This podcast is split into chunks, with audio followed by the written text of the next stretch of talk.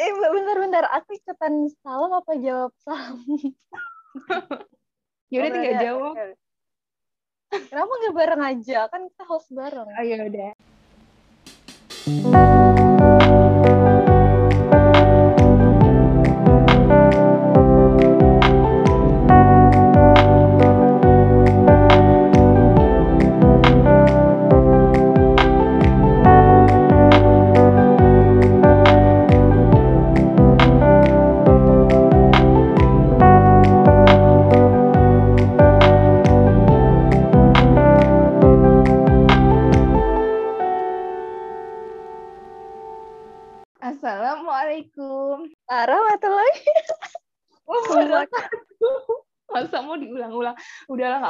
Kayak-. Kayak dai. Kayak dai kembar yang di Indosiar. Sekarang ini aku nggak sendirian nih. Alhamdulillah bisa balik lagi ngobrol-ngobrol sama temen sahabat GPT. Sama siapa nih? Yeay, sama Maulida Farhanita, host Andi Gelai. Mau dipanggil siapa? Eh, panggil siapa aja boleh sih, asal jangan sayang. Kok baper banget? Benar. Panggil Enggak, teman-teman aku biasa manggil aku Mo.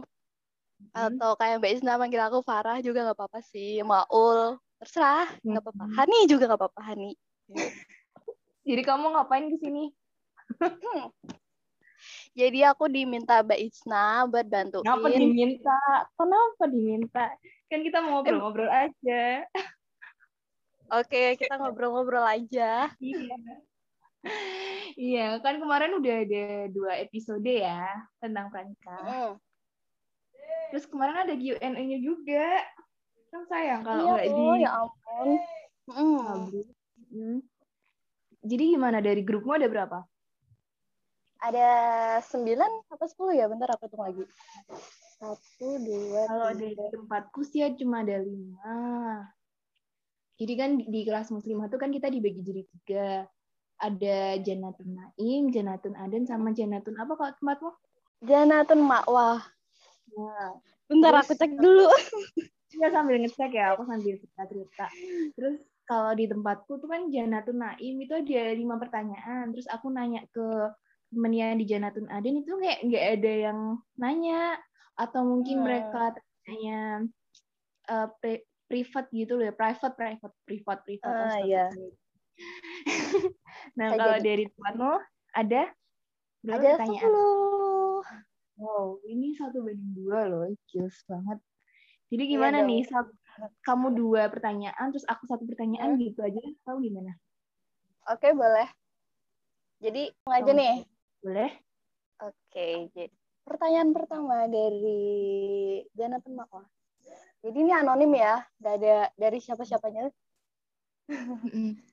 Pertanyaan pertama, Ustazah, saya mau bertanya, semisal udah datang jodoh atau ada orang yang menghibah kita, tapi kitanya tuh belum siap, terus takut gitu buat nikah. Gimana sih cara menghadapinya? Terus apalagi kan masalah yang ada di rumah tangga kan complicated dan takut bercer- bercerai nantinya. Minta pendapatnya dong Ustazah. Ya, Bismillahirrahmanirrahim. Coba saya jawab. Semisal sudah datang jodoh atau ada orang yang mau khidbah, tapi kitanya belum siap dan takut untuk menikah. Bagaimana cara menghadapinya ya? Apalagi kan permasalahan yang ada di rumah tangga complicated dan takut bercerai nantinya dan juga berbagai permasalahan yang lainnya tentunya ya. Minta pendapat ya. Ya betul yang namanya pernikahan eh, pasti ada ujiannya. Bahkan Rasulullah Wasallam dengan para istrinya itu juga mengalami berbagai ujian. Jadi tidak ada rumah tangga yang eh, lul- yang dilalui tanpa ada ujian. Ya. Pasti ada sesuatu yang terjadi dalam rumah tangga tersebut. Dan ujian setiap rumah tangga, ujian setiap pernikahan itu berbeda-beda. Ada yang diuji dari pasangannya, ada yang diuji dari anaknya, ada yang diuji dari orang tua atau mertuanya, ada yang diuji dari hartanya, ada yang diuji dari hubungan kekerabatannya, atau banyak hal yang lain. Tapi ya kita harus bersiap untuk itu. Namun bukan berarti itu membuat kita takut untuk menikah karena Rasulullah Shallallahu Alaihi Wasallam sudah mencontohkan bahwasanya menikah itu adalah sunnah dan barang siapa yang melakukan atau yang mencontoh apa yang sudah Rasulullah Shallallahu Alaihi Wasallam uh, teladani gitu ya atau Rasulullah lakukan itu kelak akan mendapatkan pahala yang tidak sedikit uh, ganjarannya. Maka coba yang pertama diidentifikasi dulu ketakutan apa yang membuat diri kita masih uh, belum siap untuk menikah. Jika ketakutan uh, tersebut terkait permasalahan yang belum tentu terjadi, seperti takut untuk bercerai, takut akan terjadi kekerasan, atau uh, ketakutan-ketakutan yang lainnya, maka coba memperbanyak istighfar. Karena mungkin bisa jadi ketakutan itu muncul karena bisikan dari setan yang menghalangi kita untuk, untuk segera uh, menunaikan sunnah Rasulullah Shallallahu Alaihi Wasallam. Jadi setan itu membuat kita takut untuk melangkah, takut untuk menikah dengan ketakutan-ketakutan yang padahal belum tentu akan terjadi. Jadi jangan sampai kita mau kalah dengan uh, bisikan setan atau ketakutan-ketakutan semu yang uh, masih di depan gitu ya. Masih itu udah urusan Allah Subhanahu wa taala.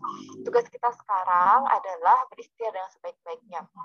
Kalaupun ketakutan-ketakutan ataupun ada permasalahan-permasalahan dalam rumah tangga orang-orang sekitar kita yang membuat kita menjadi cemas dan dan membutuhkan uh, terapi gitu ya atau membutuhkan konseling untuk bisa menyembuhkan rasa traumatik itu itu bisa kita lakukan. Kita bisa uh, curhat atau kita bisa minta solusi atau pendapat dari yang ahli di bidangnya. Kita bisa minta dari psikolog gitu ya atau misalnya memang para konselor yang fokus untuk menyembuhkan eh, trauma-trauma atau hal-hal yang membuat kita jadi begitu uh, takut untuk menikah. Karena ada kalanya trauma-trauma tersebut tidak bisa diselesaikan dengan uh, ruiyah gitu ya. Dalam arti memang butuh pendampingan dari pakar atau dari uh, orang yang tepat di bidangnya, tidak masalah. Jadi seperti itu.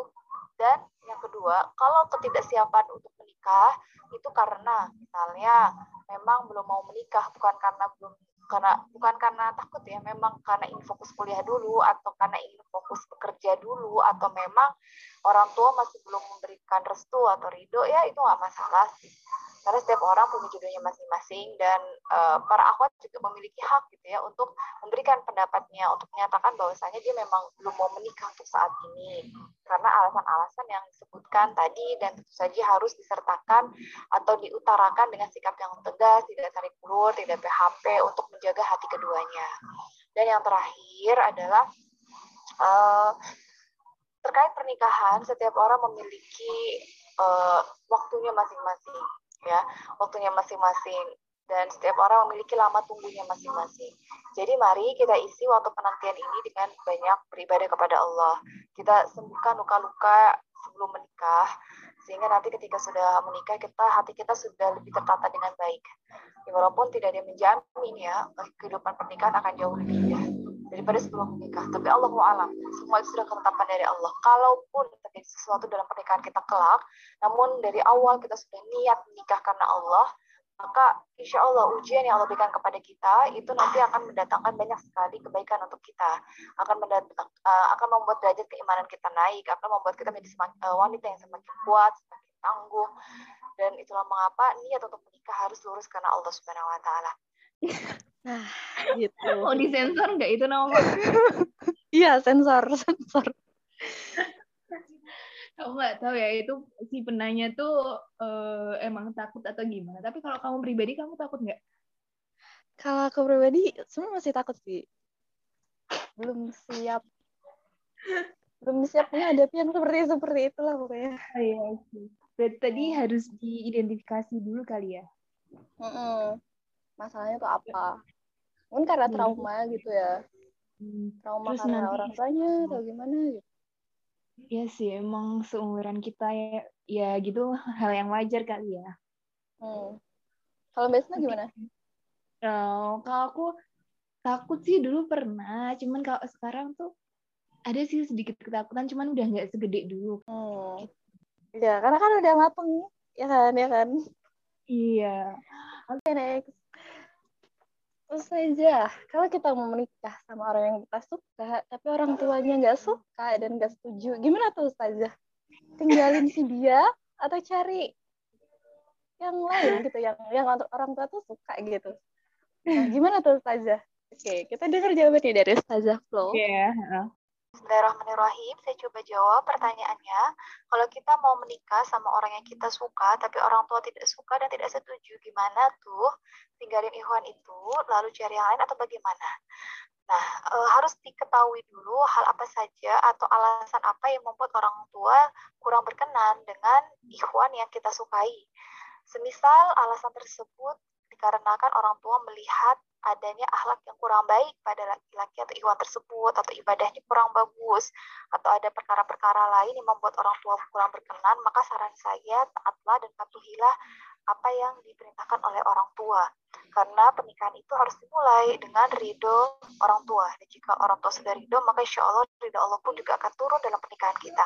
Namun jika alasan orang tua itu masih bisa kita komunikasikan dengan baik gitu ya maka tidak ada salahnya kita uh, membuka ruang diskusi dengan orang tua, mencoba meyakinkan orang tua dengan catatan pastikan uh, ketidaksukaan orang tua atau alasan yang membuat orang tua kurang berkenan itu memang bukan hal-hal yang uh, dilarang oleh agama.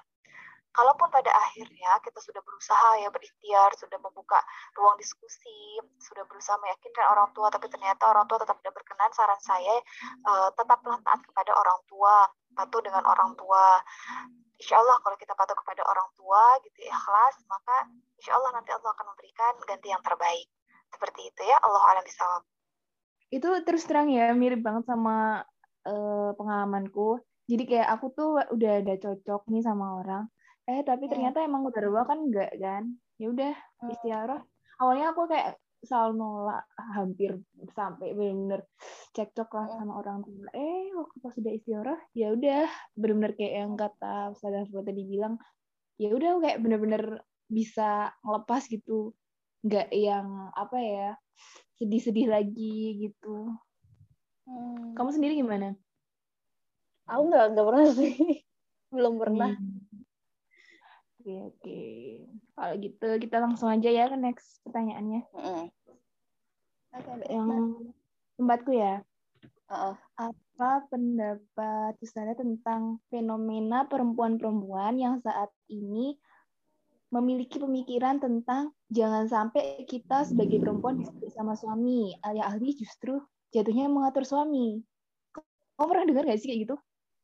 Biasanya ibu-ibu nih, eh jangan hmm. sampai kamu sama suami gitu. Jangan sampai diatur. Pernah dengar nggak oh, kamu sendiri? Pernah kayaknya. Di drama kan ya? SSTI tau nggak? Oh suami-suami takut istri. Tahu tahu.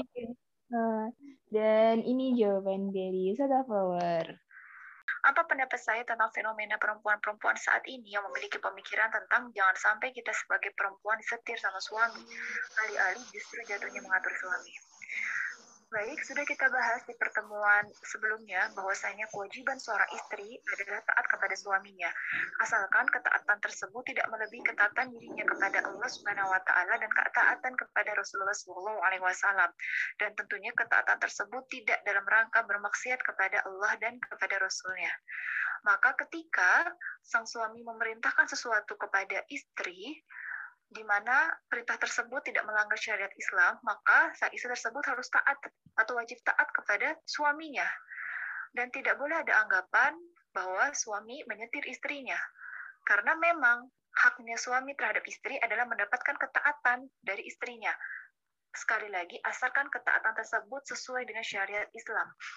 Maka jika ada anggapan seorang istri yang uh, berpikir bahwa aku tidak mau terlalu dikekang oleh suamiku atau disetir oleh suamiku atau di apa ya uh, ya pokoknya aku maunya masih bebas gitu ya seperti sebelum menikah. Urusanku urusanku gitu dan urusan suami ya urusan suami ya. Ada ranah-ranah yang memang aku tidak mau disetir tidak mau dikekang dan pemikiran-pemikiran sebagainya. Coba difahami dulu Mungkin pemikiran seperti itu lahir dari kurangnya ilmu, atau bisa jadi sang suami yang belum paham bahwa di balik uh, hak yang dia dapatkan dari istrinya, yakni ketaatan, maka sang suami tersebut juga memiliki kewajiban kepada istrinya. Dia harus memberikan nafkah, dia harus memenuhi hak istrinya, baik yang sifatnya materi maupun non-materi, harus memberikan rasa nyaman, harus menghargai, harus menghormati istrinya, harus menjaga kehormatan istrinya, dan sebagainya. Maka coba diintrospeksi, dievaluasi masing-masing, apakah sudah paham kewajiban dan haknya.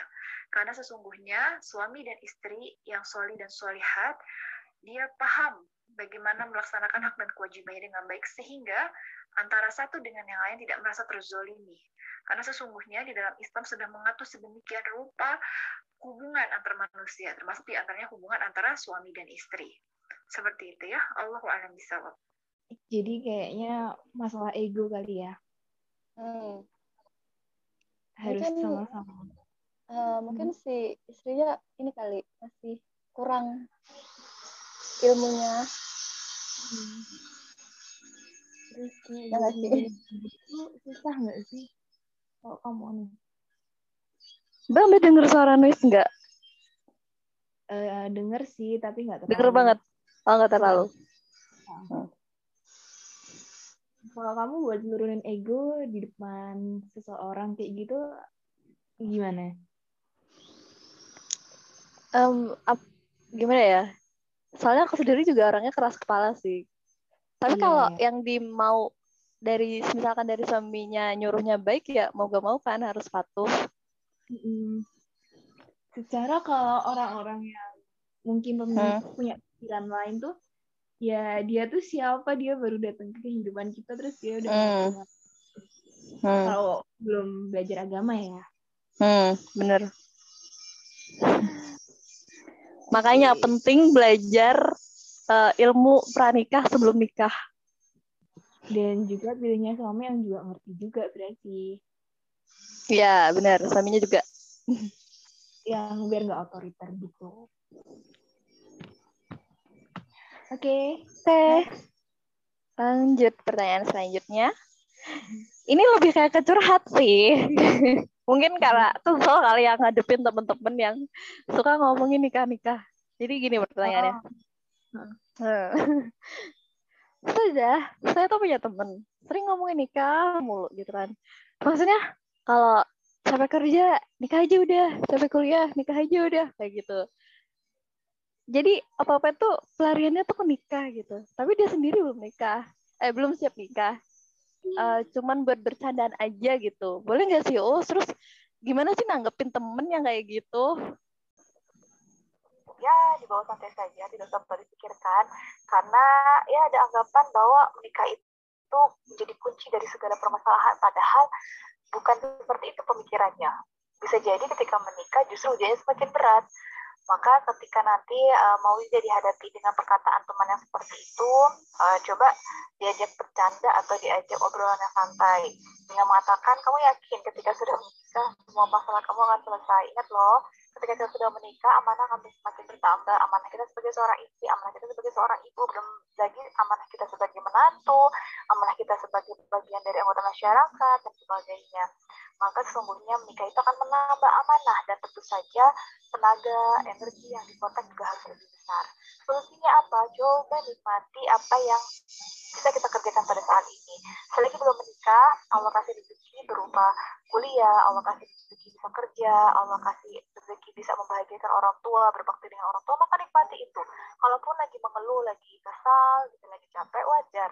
Namanya manusia juga ada uh, fasenya untuk butuh istirahat gitu ya. Tapi coba deh daripada kita mengatakan aduh mendingan aku nikah deh mendingan aku nikah daripada aku capek kerja capek kuliah dan sebagainya. Coba salurkan kekesalan kita atau rasa letih kita dengan aktivitas yang kita lakukan sekarang dengan hal-hal lain yang lebih bermanfaat. Misalnya dengan memperbanyak istirahat atau kita melakukan hobi yang lain seperti membaca atau ada yang suka mendesain atau ada yang suka memasak apa pun itu. Intinya kalau kita butuh istirahat silahkan asalkan jangan berlebih-lebihan dan tetap produktif dalam berkarya seperti itu ya Gitu, mantep jiwa. capek ngerjain tugas, mending nikah aja lah gitu gak sih? Iya. Iya, kayak gitu juga sering terjadi. Itu sering terjadi. Aduh, Aku juga. Ih, udah lah mau nikah aja. Lo pikir dalam hati gue. Oke, jadi udah tahu ya gimana cara nanggepin temen yang uh, selalu bahas-bahas nikah. Jadi tanyain balik, serius nikah itu asik, serius nikah bakalan gak nggak seberat yang lo alamin sekarang gitu lah gitu. Iya, iya bener banget. Oke. Oke, pertanyaan selanjutnya. Kalau Hmm. istri ada masalah dengan suami, terus eh, misalnya bertengkar gitu kan, boleh nggak sih cerita ke orang tua atau orang terdekat gitu, Us? Terus kalau misalnya si istri eh, bikin story kayak curhat gitu di sosmed, gimana tuh, Us? Enggak banget itu. Kadang aduh suamiku bla bla bla bla bla banyak. Eh, bener-bener. Kadang nggak nggak apa kayak kayak nyindir gitu nggak sih? Ya ampun. Tapi bukan aku ya. Nggak nggak bukan kayak sebut. gitu. Ya bukan kita, kita kan jomblo. Oke, langsung aja kita denger. Tentu saja kalau ada pertengkaran lebih baik diselesaikan dulu berdua dengan suaminya, dengan istrinya. Jangan mudah untuk terpancing emosi sehingga menyebarkan permasalahan kepada orang lain, bercerita kepada orang lain. Apalagi kalau orang yang kita jadikan tempat bercerita itu orang yang tidak amanah, orang yang malah mengumbar aib keluarga kita. Atau kalau kita tadi ya tidak bisa menguasai uh, emosi kita, kita bahkan bercerita atau curhat di sosial media kita. Jangan sampai seperti itu. Intinya, masalah itu semakin banyak yang mengetahui, maka uh, solusinya itu tidak akan lebih mudah ya dibandingkan dengan masalah yang lebih baik diselesaikan secara berdua saja dengan pasangan. Dan banyak juga kasus masalah itu akan semakin meruncing jika semakin banyak orang yang tahu. Apalagi dikomentari oleh banyak orang yang tangan dari pihak orang eh, pihak luar begitu yang tidak tahu duduk permasalahan seperti apa. Maka lebih baik sekali untuk menyelesaikan itu hanya dengan pasangan. Bahkan kalau perlu orang tua, mertua gitu ya, adik, kakak, kalau perlu banget tidak usah tahu ya. Jadi diselesaikan dengan cara baik-baik. Kalaupun sudah diselesaikan dengan cara berdua tapi tidak menemukan uh, solusinya, maka bisa minta bantuan dari pihak ketiga, bukan dengan bercerita ke banyak orang ya. Minta bantuan pihak ketiga ini bisa kepada orang yang uh, kita tahu ya beliau adalah amanah, yang netral, yang tidak berat sebelah. Ya, insya Allah akan memberikan solusi baik yang sesuai dengan agama maupun yang sesuai dengan uh, kebutuhan pada saat itu. Jadi intinya hati-hati dengan teman curhat kita, Uh, jangan sampai aib kita dalam keluarga kita khususnya diketahui oleh banyak orang karena sesungguhnya Allah sudah menutup aib kita dan kita saja yang sering untuk membuka aib kita sendiri. Seperti itu ya Allah alam Jadi intinya cerita dulu. Jangan diumbar. Tapi kalau aku ya, kalau aku jadi istri, misalnya nih berantem nih sama suami, terus kayak kan males ngomong gitu kan. Hmm. Aku bakal bikin story WA, tapi aku private, eh, aku khususin ke dia doang gitu. jadi cuman sebenarnya eh, nyindir dia aja gitu. Ini Ngerti kan maksud, maksud aku? Ya. Cara buat Hmm. nyindir. Iya, iya, iya. Ya, kadang tuh juga Dikhususin buat itu orang aja gitu. Eh, eh, kadang kalau aku lihat juga itu jadi Hmm. em, buat story tapi khusus untuk beberapa orang dan intinya Hmm. nyindir. Hmm, hmm, juga. Kalau tadi kan nggak boleh curhat. Terus pertanyaan khususnya ini tentang kalau nggak saling percaya. Jadi Ah, tadi udah udah pengen curhat tapi ternyata Mm-mm. kalau yang ini bagaimana jika pasangan sudah tidak saling percaya satu sama lain apa pendapat saya tentang ini dan bagaimana cara mengatasinya Eh, berat ya hmm. Aku pernah Ternyata- sih dengar ceritanya. ya heeh. siapa Hmm. Yus yang di fitnah Sofan Sofan Sofian Hmm, Sofwan.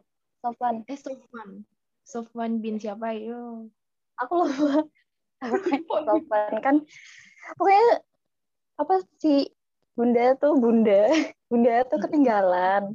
Nyariin kalungnya kan. Terus disamperin Oh. si Sofwan. Karena kan dia kan apa ya dia tuh kayak kalau di rombongan tuh yang sengaja ditaruh di belakang tuh biar kalau ada yang ketinggalan ketinggalan tuh diangkut sweeper sama si sweeper Sofwan. Mm-mm. Mm-mm. Hmm, malah eh, ini ke gap sama orang Korea kan ya. Ah iya, heeh. Dan Orang mereka tuh omongannya tuh gils banget. Eh, ya ampun nyinyir, nyinyir parah, Iya bener banget kalau bahasa sekarang nyinyir ya. Eh, nyinyir parah. Oke. Oke. Next. Nah, ke pertanyaan selanjutnya. Benar. Aku cari. Hmm. Oke, ini dia. Pasti eh Mbak Isna sering dengar gak sih kalau uang suami itu uang istri? Ya nggak? Apa? Uang suami itu uang istri. Sering denger itu nggak? Aku nggak denger ulangin. Sering denger nggak kalau uang suami itu uang istri? Oh iya, iya dong. Jangan. bener banget. Eh, nah, di eh, di pembahasan kemarin kan Ustazah Flo sempat bilang kalau eh ti- istri itu tidak boleh menginfak menginfakkan harta suami gitu kan. Nah, pertanyaannya kan uang suami uang istri gitu maksudnya harta yang kayak gimana sih? Nah, gini jawabannya dari Ustazah. Oke, selanjutnya yang dimaksud tidak boleh menginfakkan harta suami itu bagaimana us? Bukannya uang suami adalah uang istri. Eh, kata siapa? Uang suami tetap uang suami ya. Cuma di dalam uang suami memang ada eh, nafkah yang harus beliau berikan kepada istrinya. Sebagai contoh, seorang suami memiliki penghasilan dalam satu bulan misalnya ya 10 juta rupiah. Bukan berarti 10 jutanya itu otomatis jadi milik istri ya. Itu tetap merupakan eh, milik suami. Namun dari 10 juta tersebut harus ada nafkah yang suami berikan kepada istrinya. Contohnya dari 10 juta eh, suami memberikan nafkah kepada istrinya untuk belanja bulanan ya untuk memenuhi kebutuhan rumah tangga sehari-hari misal 5 juta. Ya, 5 juta itu sudah termasuk bayar sekolah anak, bayar listrik, bayar air, eh, dan juga belanja bulanan tadi ya, atau bayar pulsa, dan sebagainya lah, itu 5 juta. Dan kalau misalnya suami ingin memberikan eh, uang saku ya kepada istri atau hadiah untuk istri, misalnya nih eh, saya kasih ya ke kamu ya, Mas kasih ya ke adik 2 juta buat jajan gitu ya misalnya. Nah, itu diterima. Nah, walaupun memang eh, ini ya, intinya pemberian nafkah itu kan meliputi yang sudah saya bahas ya, terpenuhinya sandang, pangan, dan juga papan ya sesuai dengan syariat Islam. Dan sisanya, itu tadi 5 juta ya, 5 juta ditambah 2 juta untuk istri, 7 juta. Ada 3 juta. Nah, 3 juta itu bisa untuk digunakan suami untuk keperluan dirinya atau untuk ditabung. Jadi tidak semua uang suami itu adalah uang istri. Dan setiap rumah tangga itu punya eh, cara untuk mengelola keuangannya masing-masing. Ada tipikal suami yang tadi dapat uang 10 juta nih dalam satu bulan penghasilannya, dia kasih semuanya itu ke istrinya atau dia transfer semuanya bulat utuh gitu ya 10 juta ke rekening istrinya dan dia mempercayakan istrinya untuk mengatur 10 juta itu sehingga semua kebutuhan termasuk juga untuk tabungan itu dikelola oleh istrinya. Tapi ada juga suami yang ngasih istrinya sesuai dengan eh, kebutuhan tadi ya 5 juta nih gitu ya buat kebutuhan 2 juta untuk kamu, sisanya 3 juta saya simpan ya untuk kebutuhan saya untuk, tabungan. Jadi setiap orang punya ininya masing-masing. Eh, tata cara ya, eh, tiap keluarga itu punya tata cara mengelola keuangannya masing-masing. Terus terkait bagaimana kita tidak boleh ya eh, menginfakkan harta suami tanpa izin suami. Tanpa izin suami itu untuk menjaga apa? Untuk menjaga eh, marwahnya suami, untuk menjaga eh, ketaatan kita kepada suami dan yang pasti supaya tidak ada kesalahpahaman. Karena sering ada hmm, kasus juga ya istri yang tidak bisa mengelola keuangan rumah tangganya dia mudah gitu ya untuk mengeluarkan uang untuk hal-hal yang tidak perlu tanpa seizin dengan suaminya yang menyebabkan besar pasak daripada tiang. Intinya lebih baik dikomunikasikan kepada suami ya. Kalau misalnya kita mau bersedekah kita atau mau berinfak sekalipun kita harus bilang kepada suami kita agar apa? Agar apa yang kita berikan itu ridho suami ridho dan insya Allah penuh dengan keberkahan kalaupun nanti kita mau berinfak gitu ya atau bersedekah dengan harta kita sendiri tanpa ada harta campur tangan dengan suami, misal kita punya gaji uh, dari hasil ini ya kerja keras kita. Nah, kita mau berinfak nih, tapi bukan dari harta suami, tapi dari harta gaji kita sendiri. Apakah itu boleh? Boleh, tapi secara etika lebih baik kita memberitahukan ya, mengkonfirmasi tujuan kita kepada suami supaya apa? Supaya tidak salah paham. Karena sering sekali dalam rumah tangga itu retaknya karena apa? Karena komunikasi yang kurang transparan, apalagi masalah keuangan. Seperti itu ya, semoga bisa menjawab. Eh, uang suami itu belum tentu semuanya uang istri gitu ya. Ah, benar. Jadi kayak yang udah dikasih aja itu baru uang istri. Hmm. Tapi aku Kan dari dulu kan nganggapnya semuanya itu uang istri ya. Iya sama. Jadi uang suami kasih uang istri, tapi uang istri ya uang istri doang. Oh benar. Makanya itu the reason why people kayak temen-temen aku kayak wah enak dong kayak jadi istri soalnya kan apa ya ketinggalan nerima aja gitu kan. Mungkin the reason why people say that nikah itu enak kayak gitu kali ya make sense nggak Iya, dan ternyata emang yang mau ngelola siapa tuh emang lebih bagusnya diobrolin dari awal ya. Hmm. dan ternyata mindset yang seperti itu salah ya ya Robun jadi eh, yang harus sudah dikasihkan ke istrinya itu baru uang istri tapi kalau nggak dikasih ya bukan gitu Dan intinya kalau emang mau infak itu lebih baik izin dulu gitu ya. Mm, benar benar Oke. Oke, pertanyaan selanjutnya. Ini sebenarnya pertanyaan yang eh, apa ya? Kalau aku sendiri tuh kayak kok bisa sih gitu. Apa Hmm. sih yang membuat surga dan neraka itu surga nerakanya istri itu pindah ke suami? Padahal kan ya suami itu cuman eh, nafkahin sama menuhin biologisnya istri doang. Ya nggak sih? Kok bisa gitu pindah? Sedangkan kalau orang tua kan udah yang lahirin kita, ngebesarin kita kayak gitu. Tapi Iya. cuman karena nikah langsung pindah gitu surga nerakanya. Nah, Bahkan gini, sampai sampai tua juga bilang Heeh.